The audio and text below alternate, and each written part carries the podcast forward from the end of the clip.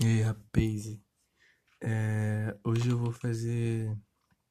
Tô muito tempo sem fazer, então tava sem assunto, sem nada pra falar, mas aí eu comecei a ler um livro anteontem ou ontem, do.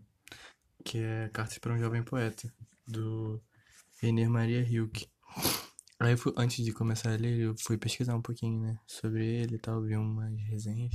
Aí todo mundo fala que, que apesar de ser um, um livro de cartas para um poeta não tem tanto, assim, tem a ver com poesia, mas não necessariamente. Que é super influente para os jovens e tal, para, sabe, conhecimento interno, externo e tudo mais. Aí eu fui, peguei para ler. Aí esse livro é assim, tinha um, deixa eu só ver o nome dele aqui. Esse Capus é o nome do do cara que pediu para o, o Rio que ajudar ele com a poesia. O Capus era um estudante de, de, de literatura. Aí ele estava um dia lendo o livro do Hilke de poesia e o professor dele falou: Nossa, então o Hilke se tornou um poeta de verdade, né? Aí ele decide é, mandar uma carta com os poemas dele, as poesias dele, pro Hilke que morava em Paris na época. Aí o Ryuk acaba respondendo ele várias vezes. Eles trocam 10 correspondências. E esse livro são as correspondências que eles trocaram. Mas só tem as respostas do Ryuk. A gente não tem a, as cartas que o Capus mandava para ele. Aí, nossa, é muito interessante o jeito que ele fala. Ele é muito apaixonado por escrever poesia e tudo mais. Mas aí tem umas passagens que não necessariamente. Quer dizer, ele estava falando de poesia, de literatura, a escrita, mas a gente pode aplicar a qualquer coisa na nossa vida, é incrível. Aí eu vou ler uns pedaços que eu achei muito interessantes e que eu fiquei pensando bastante depois. Aí, isso pra. Você pode aplicar em qualquer coisa da sua vida relacionada a isso. Vou ler aqui uma partezinha. É, página 22 da primeira correspondência do Hilke. Pois bem, usando da licença que me deu de aconselhá-lo, peço-lhe que deixe tudo isso. O senhor está olhando para fora, e é justamente o que menos deveria fazer neste momento. Ninguém o pôde aconselhar, ou seja, ajudar. Ninguém. Não há senão um caminho. Procure entrar em si mesmo. Investigue o motivo que o manda escrever. Examine se, se entende suas raízes pelos recantos mais profundos de sua alma. Confesse a si mesmo. Morreria se lhe fosse vedado escrever? Isto acima de tudo, pergunte a si mesmo na hora mais tranquila de sua noite. Sou mesmo forçado a escrever? Escave dentro de si uma resposta profunda. Se for afirmativa, se puder contestar aquela pergunta severa por um forte e simples sou, então construa sua vida, em, sua vida de acordo com esta necessidade. É, e cara, isso quando eu li eu fiquei, caralho, que, que absurdo, né, mano?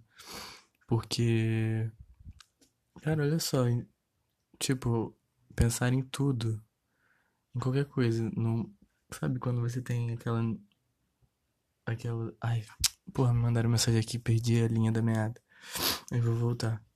Quando a gente tá com uma dificuldade de, de uma decisão importante e tudo mais, e a gente acha que não sabe o que a gente quer. Então é isso, procure no seu âmago o que você quer e que você ama, sabe? Que na verdade as respostas já estão dentro de você.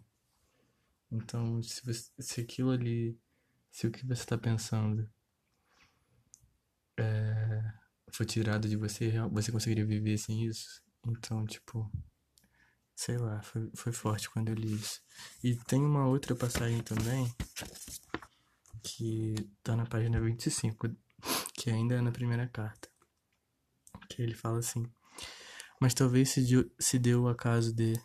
E, porra. Mas talvez se dê ao acaso de, após essa descida ao si mesmo e em seu âmago solitário, ter o sonhador de renunciar e se tornar poeta, a se tornar poeta. Basta, como já disse, sentir que se poderia viver sem escrever para não mais ter de ter o direito de fazê-lo. Mesmo assim, o exame da consciência que lhe peço não terá sido inútil. Sua vida a partir desse momento há de encontrar caminhos próprios que sejam bons, ricos e largos, é o que lhe desejo. muitos mais do que ele possa exprimir. E cara, olha que absurdo, tipo, mesmo que você, mesmo que você goste muito do que você acha que você quer, se você examinar a fundo dentro de si mesmo, às vezes a resposta para aquilo ali é que você não deveria fazer, tá ligado? Mesmo que você goste muito. E, porra, imagina, brother. Uma coisa que você acha que você ama e que você quer fazer muito. Só que lá dentro você sabe que talvez não seja aquilo ali que você quer. E você tem que renunciar, sabe? Deve ser muito difícil também. Eu fiquei pensando muito, cara, quando eu. Enquanto eu lia. Aí eu quis trazer aqui. É uma, fica, fica de reflexão aí. Se você tiver alguma coisa.